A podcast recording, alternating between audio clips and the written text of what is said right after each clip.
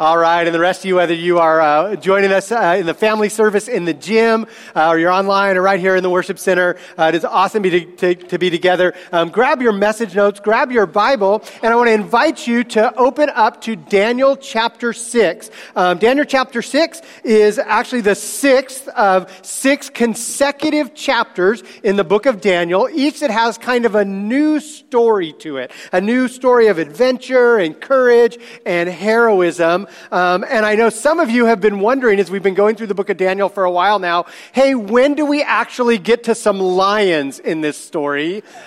Today is your lucky day. We are going to uh, see Daniel and the lions today. So, our study throughout this whole thing has been called Thriving in Babylon, because each of these six chapters, in a unique way, tells the story of how Daniel and his friends not only just survive life living in uh, Babylon as exiles in the very uh, wicked uh, Babylon culture of the sixth century, but it talks about how they actually um, thrive in, in that Babylonian culture. Now, as we said, said, Babylon in the 6th century BC was a very wicked and foreign culture for Daniel and his friends. But that word, Babylon, has come to mean any culture or any kind of world system that is opposed to God.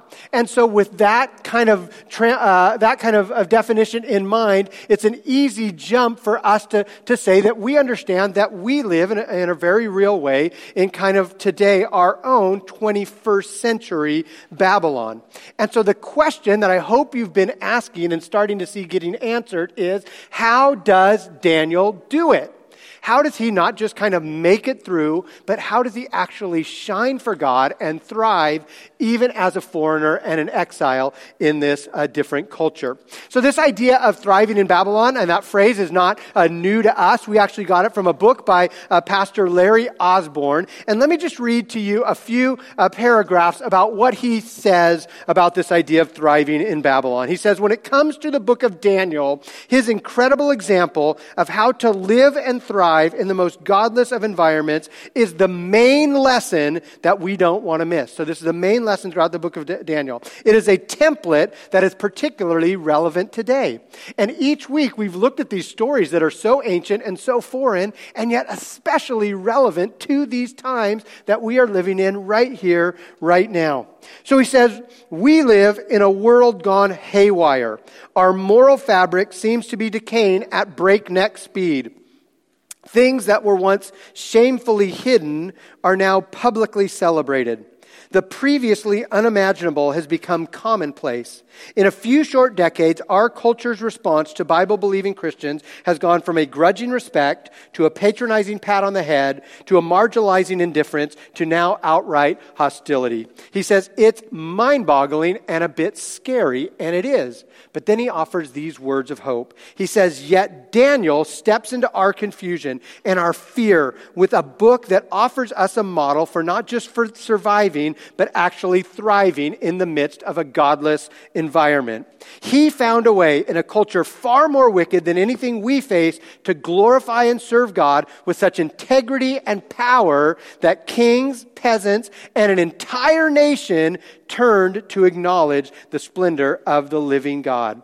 Which raises the question how did he do it? And that's our question this morning. It's been our question really throughout this whole thing. Now, the good news is, to me, chapter 6 is not only one of the more famous stories uh, of the, the stories in Daniel, but to me, I think it offers one of the clearest kind of blueprints um, or summaries of how to really thrive in an ungodly world.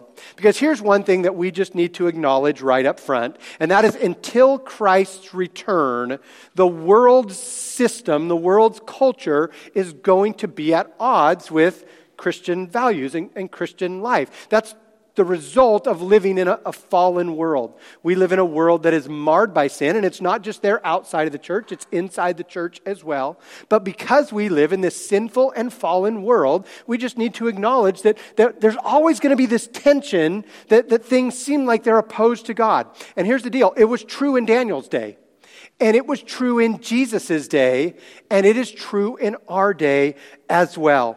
Now, throughout history, this is kind of an oversimplification, but hopefully it's helpful. I think there are kind of two main approaches that Christians have taken to living in an ungodly culture. And the first one is to look around at the culture and say, well, our response is just going to be to conform to the culture, right? This is the win in Rome approach that says, well, if everybody's doing it, and that's kind of the common thinking and the common behavior, I might as well just kind of go along with it. Now, this temptation as a Christian to just conform to the world is, is a really strong one. It, it's a really powerful temptation because, for one, it's easier, right? And two, it tends to be more popular to say, well, if everybody's doing it, I might just kind of go along with and act like and think like everybody else. So, a biblical example of this is most of the kings of Israel and Judah leading up to the time of Daniel. So, there's that period where, where God's people, from the very beginning, were always supposed to stand out as different and distinct from the culture.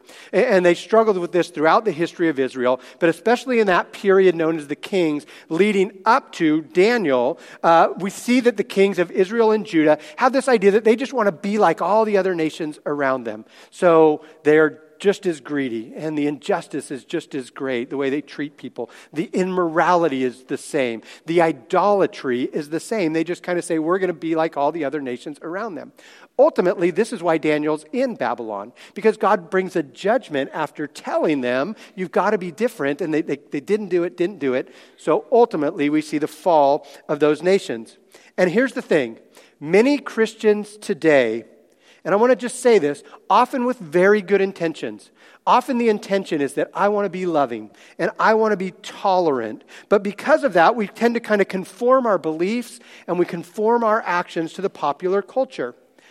The problem is, this leads many Christians and many churches to lose its distinctiveness right? Like we said from the beginning, God's people are supposed to stand out as different.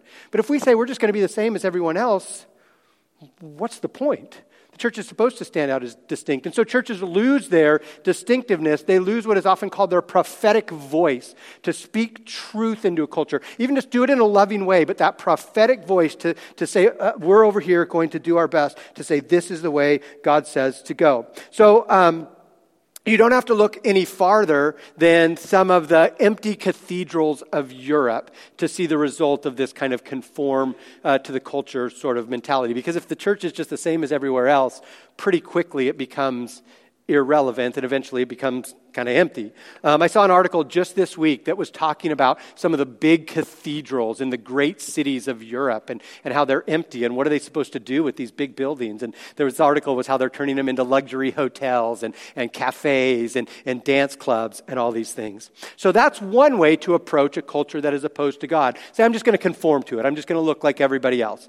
On the other side of that, kind of the other pendulum, is what you would have maybe called the fight and isolate approach. Here you don't blend in with the culture, but you fight against it. You separate yourself out. And before long, you have all your own Christian music. You have all your own Christian movies. You have all your own Christian clothing. And before long, it seems like your only interaction is with other Christian people right?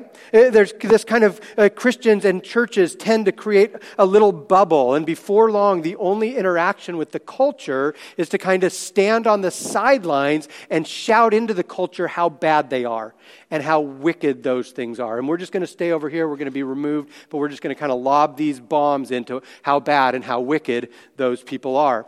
A biblical example of this in the, the New Testament are the, the Pharisees.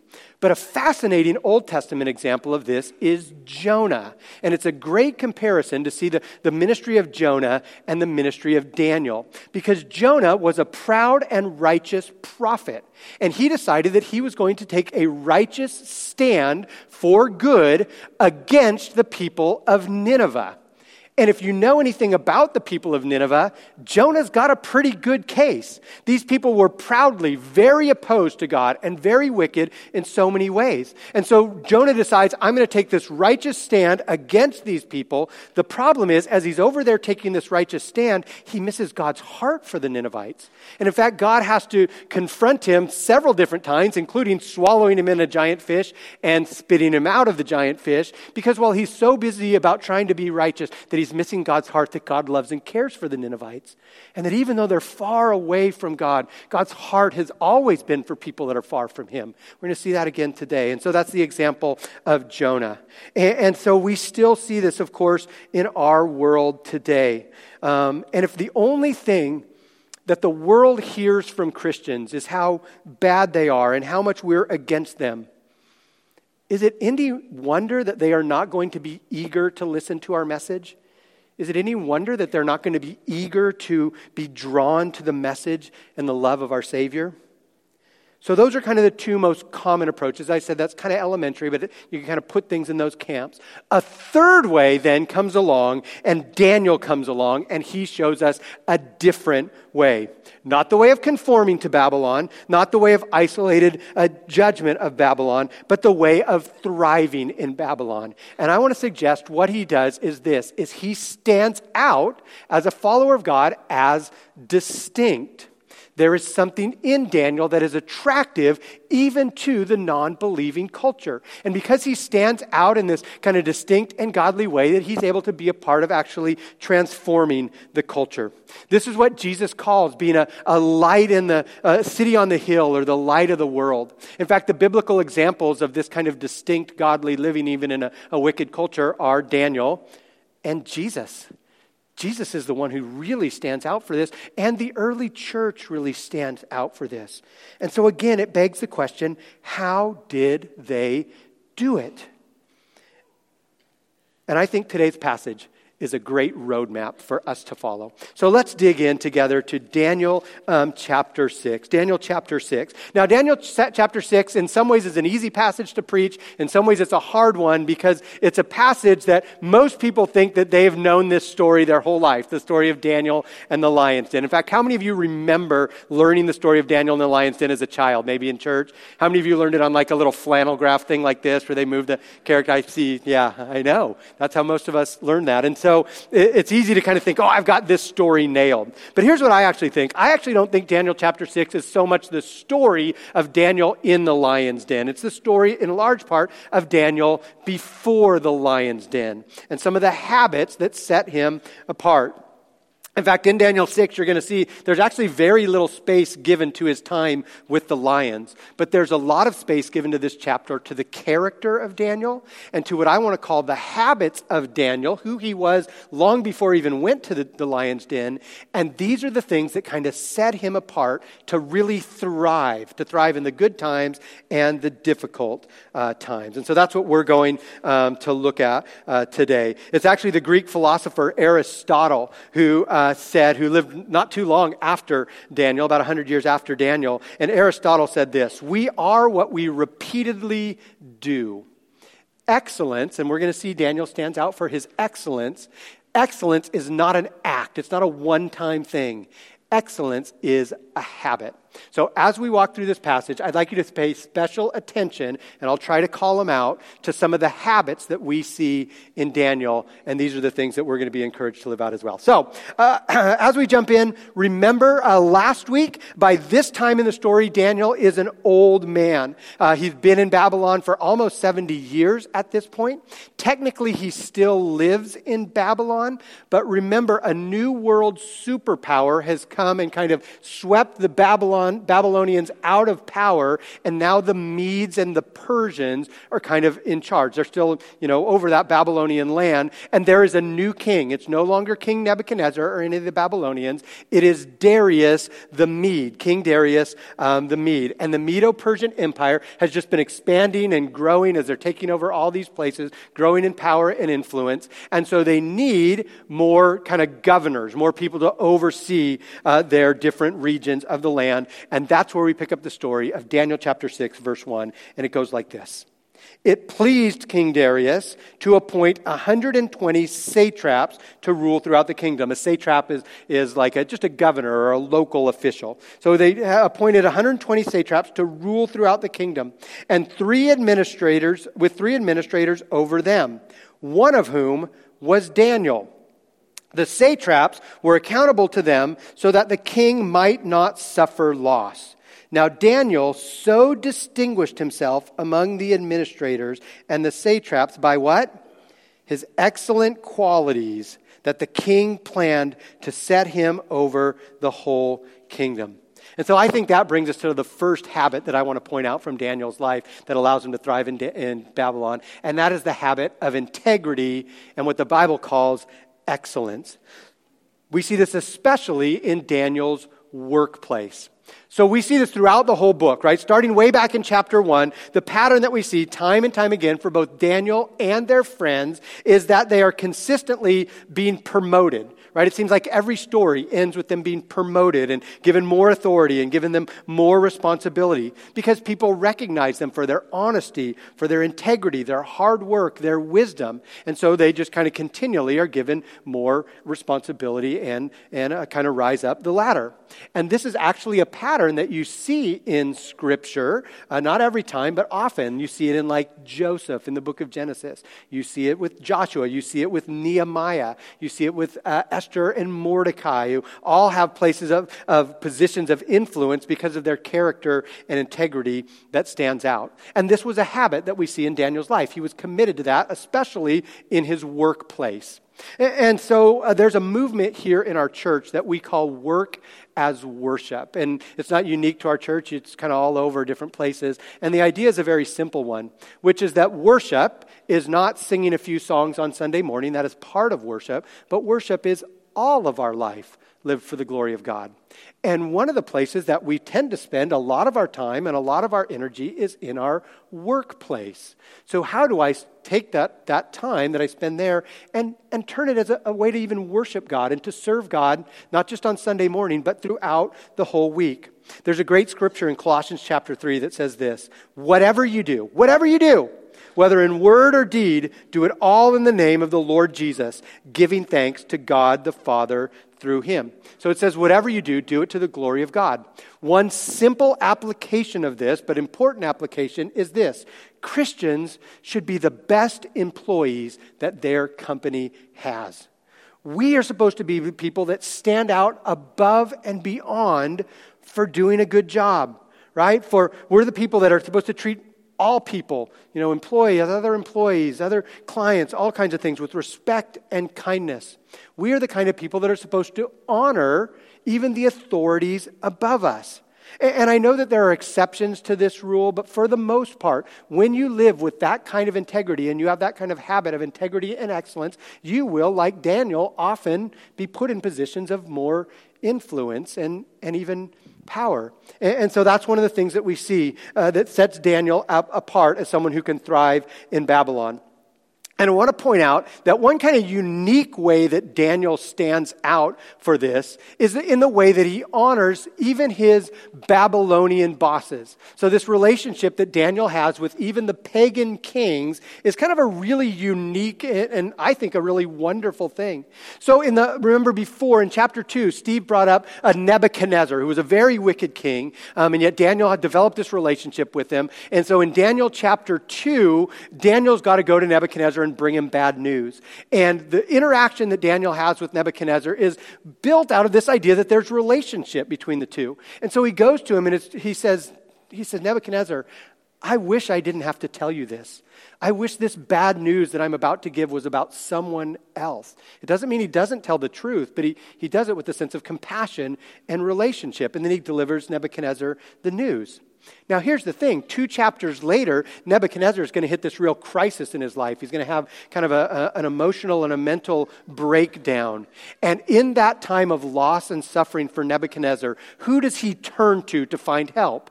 He turns to the person that he knows already cares about him. He turns to Daniel. And ultimately, he turns to Daniel's God. And that's because of the integrity and the excellence that Daniel has. Then Darius comes along, and it's this whole new king. And you see that Daniel again develops this kind of relationship with King Darius. In fact, if you were to read every verse in Daniel 6, you see back and forth the concern that, that Daniel has for him. But Darius, it's almost like this bromance between the two, where Darius is so kind and, and so uh, deferential uh, to, to Daniel. And here's the thing Daniel and King Darius differed greatly in their theology. Their theology couldn't have been more different. Their political approach was very different. Their morality completely different. Daniel never had to compromise in those things. But even though they were different in those things, it didn't stop Daniel from actually having a relationship where he cared about him. It didn't stop him from being a friend. And so when Darius has an opportunity to turn to a new truth, who's he going to turn to? The guy that has treated him well all along.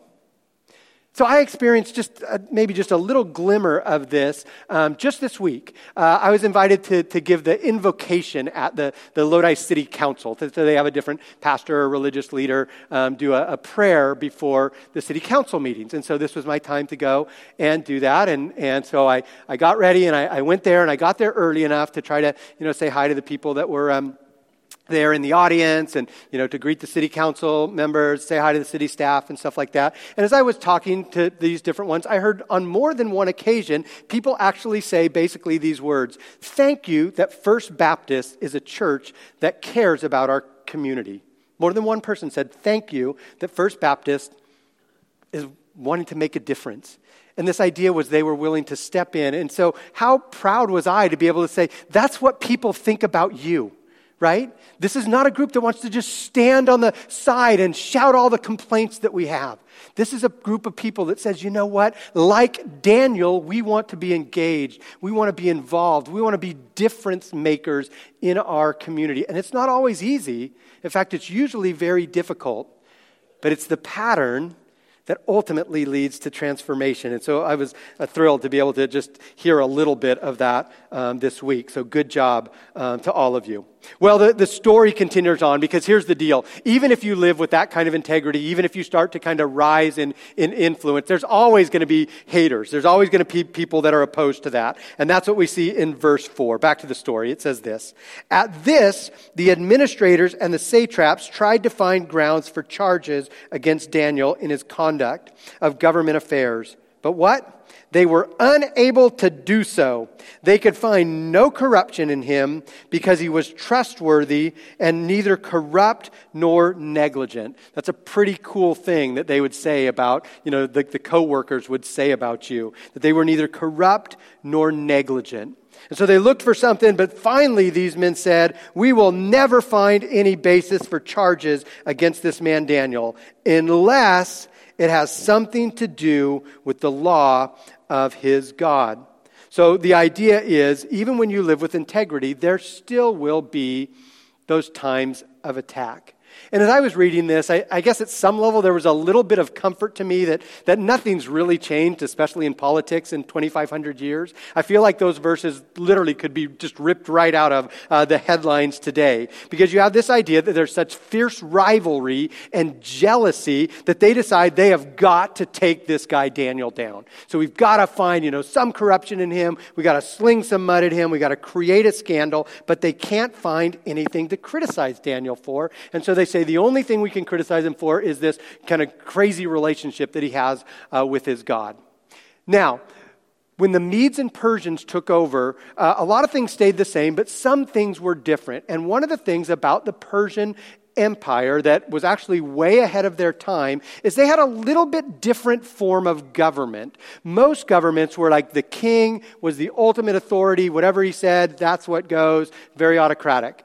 The Persian and the Mede culture actually was more modern, kind of what we're more used to, which was what you call a rule of law form of government. So the idea was even the king was not above the law. And so if you made a law, even the king couldn't necessarily cancel that. And you see that, that you know, in, in different places throughout the Bible. And so these guys decide that if that's what they're going to have to do, so real sneaky like, they go to King Darius and they say, hey, Darius, we got a great idea for a new law for your empire. And the law should be this, that nobody for the next 30 days should be able to pray or worship or bow down to anybody except you.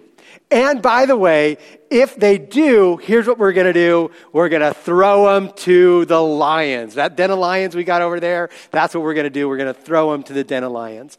Now, apparently, this played on Darius's ego, and why wouldn't it? And so he says, Great, that sounds like a great law. He pulls out his pen and he signs that a law, and now it is an irreversible law. The only problem was apparently Darius, Darius wasn't thinking about his friend Daniel.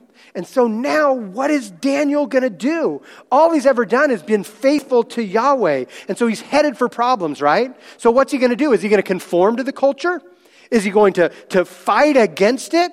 What is Daniel going to do? How is he going to stand out? Look at verse 10. I love this. It's a great verse. It says, Now, when Daniel learned that the decree had been published, he went home to his upstairs room where the windows opened toward Jerusalem. Three times a day, he got down on his knees and he prayed, giving thanks to his God. How? Just as he had done before. How? Just as he had done before. In fact, you might want to even underline those words, just as he had done before. You see, what does Daniel do when he faces that pressure? He does the same thing that he's always done.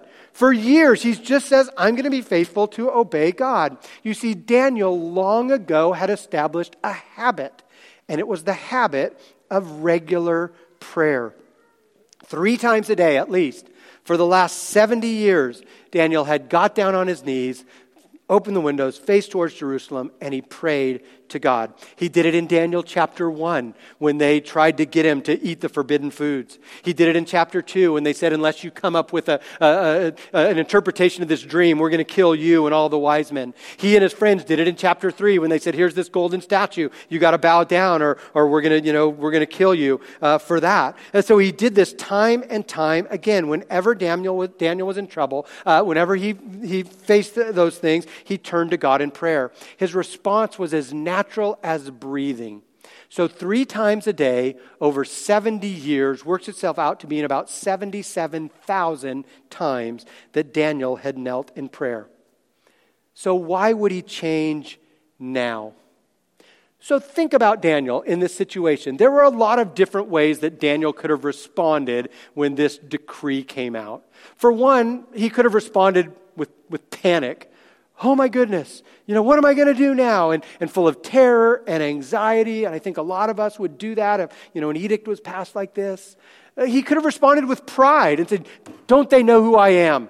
You know, I'm about to be appointed over all of the, the kingdom. Don't, you know, and he could have had this pride. He could have responded, responded with kind of a political power, which is to say, well, if they, you know, said this about me, then, then I've got to hit back at them. And so I'm going to exercise my political power and I'm going to sling mud at them and I'm going to slander them. He could have responded like that. But instead, how does he respond?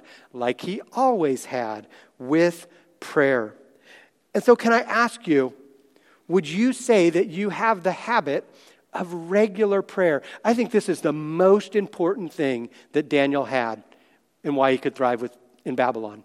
Because he always could come back to his relationship with God. No matter what came his way, good and bad, his relationship with God was his priority. So, how about you? Do you have that habit of regular prayer? Because a lot of us tend to pray to God only when things go bad. And it's not like God doesn't hear you and, and God is there even in those situations, but it's so different than Daniel, who just has this habit long before the crisis. And as I said, I think this is his greatest secret to thriving in Babylon. Well, uh, according to the, the, the, new law of the Medes and the Persians, once the law is made, you've got to follow it. And so King Darius is actually really upset about this. He didn't mean to box Daniel in in this way. But when you get to verse, verse 16, it says this. So the king gave the order, didn't have any choice. He gave the order, and they brought Daniel and they threw him into the lion's den. And the king said to Daniel, May your God, whom you serve, continually rescue you. And I think this verse actually points to uh, and one more habit that I want to bring up, and that is the habit of trusting God for the outcome. Because the king says, This is what's going to happen, and I want you to notice what Daniel doesn't do. Daniel doesn't conform to the culture. At this point, it would have been very easy for Daniel to say, Well, you know, the law is just for, for 30 days, so I'll, you know, I'll put off praying for a month and then I'll get back to it after that. Or he could have done maybe what I would do. He'd be like, well, I'll just pray quietly in my heart and they won't know. But no, he says, I'm not going to conform. I'm going to keep doing that. But also, he doesn't push back. There is this sense that he is resigned, that God has been with him in the past, and so God will be with him in the future. He trusts God for the outcome. And we see that, uh, that this is really a theme throughout the book of Daniel this idea that God is with him through the good and the bad, that God is sovereign or God is in charge. Way back in Daniel 1, we saw that the book begins with this phrase that God carried Daniel and his friends into Babylon. And that's such a strange phrase because it seems like evil is winning, right? Why would God carry them to Babylon? Babylon's the enemies. But it's God's way of saying, wherever you are, I am with you. It may feel like this culture has gone crazy, and it has, but I am with you.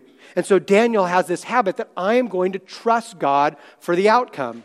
Now, it doesn't say this, but I kind of think Daniel probably thinks at this point, well, that's the end of it. I've lived a long, good life, but I look down at those lions. Um, they seem really scary. I think this is going to be uh, the end of, of my life as he looked down at those lions. And lions are really scary. I just have to tell you. So I've, I've had the privilege of being on a few like African safaris, and it's, it's amazing um, to see any of the animals, but to see the, you know, the giraffe or the, the elephant, and it's all really cool.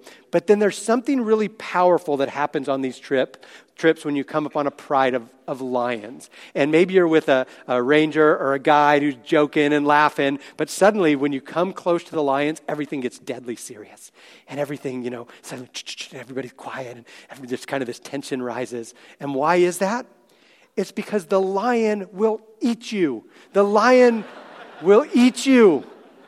And Daniel looked down in that lion's den, and I know he trusted God, but I just got to think he thinks, well, this is the end. I pray to God, but God's going to answer this prayer by taking me to heaven. This is what it says in verse 17. So a stone was brought after they'd thrown him in. A stone was, was brought and placed over the mouth of the den. And the king sealed it with his own signet ring and with the rings of the nobles so that Daniel's situation might not be changed. By the way, why is it that so many people think rolling a giant stone in front of something is going to keep God out, right? I mean, if the Bible teaches us anything, God's not intimidated by the giant stone rolled in front of it. But that's what they did. And then the king returned to his palace, and he spent the night without eating and without any entertainment being brought to him, and he could not sleep. Darius was upset about this. At the first light of dawn, the king got up and hurried to the lion's den. When he came near the den, he called to Daniel in an anguished voice Daniel, servant of the living God, has your God, whom you serve, continually been able to been able to rescue you from the lions? And Daniel answered, May the king live forever. My God sent his angel, and he shut the mouths of the lions. They have not hurt me because I have been found innocent in his sight, nor have I ever done any wrong before you, your majesty. Let me just point out one final habit that we see in Daniel, and that is the habit of glorifying God through the good and the bad, he, he has this acknowledgement that God should be glorified. And he glorifies God, in this case, for shutting the mouth of the lions. Verse 23. It says, The king was overjoyed and gave orders to lift Daniel out of the den. And then Daniel was lifted from the den. No wound was found on him because he had trusted in his God. At the king's command, the men who had falsely accused Daniel were brought in and thrown into the lion's den along with their wives and children. And be, I know that's the that's just, I know, it's a little rough. That's the Persian culture there. I just, I'm just reading here. Don't shoot the messenger. Before they reached the floor of the den, the lions overpowered them and crushed all their bones. I think one of the reasons that is included there is actually because it'd be real easy to say, well, you know, Daniel survived the lion's den because the lions, they weren't hungry. They'd already just eaten. That's not the case. As soon as other people were thrown in, um, they were eaten. The, the point is, it was a miracle of God. And that, you guys, is the story of Daniel in the lion's den. It's the story of how Daniel could face even the, the worst trial with confidence. Why? Because of this consistent, faith filled, habitual relationship that he had with God through the years. He just lived like he always lived. And I think that's the story. But you know what else this is? And this is so powerful and so important. This is not just the story of how Daniel personally thrived in the, the culture. This is a story of how God used him to make a significant impact of transformation in the culture. This is not just a story about Daniel. This is a story about how transformation takes place even in a culture that seems very distant and wicked from God. I actually think the last few verses of Daniel chapter 6 are, are oftentimes forgotten and left unread, but I think they might be not only the most important verses, but I actually think what we're about to read is a bigger miracle than Daniel not being eaten uh, by the lions, because this is how the chapter ends. If you don't have your Bibles open, you got to open them because you got to see this. Verse 25. It says, Then King Darius wrote to all the nations and the people of every language in all the earth. Let me just remind you this here, right around uh, Babylon, was, was right near the place where the Tower of Babel, back in the book of Genesis, originally the, the language and the nations were scattered right? But God's heart had always been for those nations. He always wanted the, the nations to know. Remember, there's uh, Nebuchadnezzar says he issues a decree that all of the nations and all of the languages have to bow down. And so all of the nations and all of the languages have always been in God's view at this time. And God supernaturally inspires Darius to get that because this is going to be for all people and every language in all the earth. Doesn't matter who you are, doesn't matter how far you are from God. Verse 26 says this I issue a decree that in every part of my kingdom people must fear and reverence the God of Daniel. For he is the living God and he endures forever. His kingdom will not be destroyed, his dominion will never end. He rescues and he saves. He performs signs and wonders in the heavens and on the earth. He has rescued Daniel from the power of the lions. By the way, if you're keeping score, that is the second Babylonian king to surrender their life to follow after Daniel's God. The second one converted to be a follower of Yahweh. The second one who issues a decree that throughout the nation, Daniel's God should be honored. The second one that writes literally a, a, song of praise that's so beautiful. Like we could sing that as a worship song still today. It's the transformation of a culture. And isn't that what we want to see? Isn't that what we want to see? Our goal is, is not just to conform to the culture, to, to just fit in, to be tolerant. Our goal is not just to isolate and judge the culture. That's not helping them. But our call is to step up and to live for Christ in such a way that the light shines bright enough from a city on the hill, from a light of the world, that people see it and glorify their God. And that's our call. And Daniel shows us how to do it, and Jesus does as well. Hey, as we end this morning, you know, it's real easy to come to these Bible stories and think, hey, that's all fine and good, you know, but Daniel's a, a different deal. Like, Daniel's this spiritual superhero, and Daniel really does stand out as a great example. But I want you to notice the habits that led Daniel to bring about transformation in his culture. I mean, God did it, but, but this is how God used Daniel. Notice these habits integrity, he was honest. He honored and he cared about his bosses. He treated them well. He had a regular time of prayer. He trusted in God for the circumstances. He glorified God in the good and the bad things. There's nothing that is on that list that is only exclusive to superheroes. Every single one of us can do all of those things. And when we do, the light shines brightly and God is glorified. And that's what it's all about. Let's pray. God, thank you so much for the story of Daniel, and we thank you for his simple faith, Lord, to stand out and to stand up as someone who is distinct, even in his culture. And I pray for myself and for my friends here today. God, you know that we live in crazy times, and our culture seems to be running away from you as fast as it can. Give us the wisdom, Lord, of how to stand and how to be a light for you. Not that pushes people away, but draws them to you, the one true and awesome God.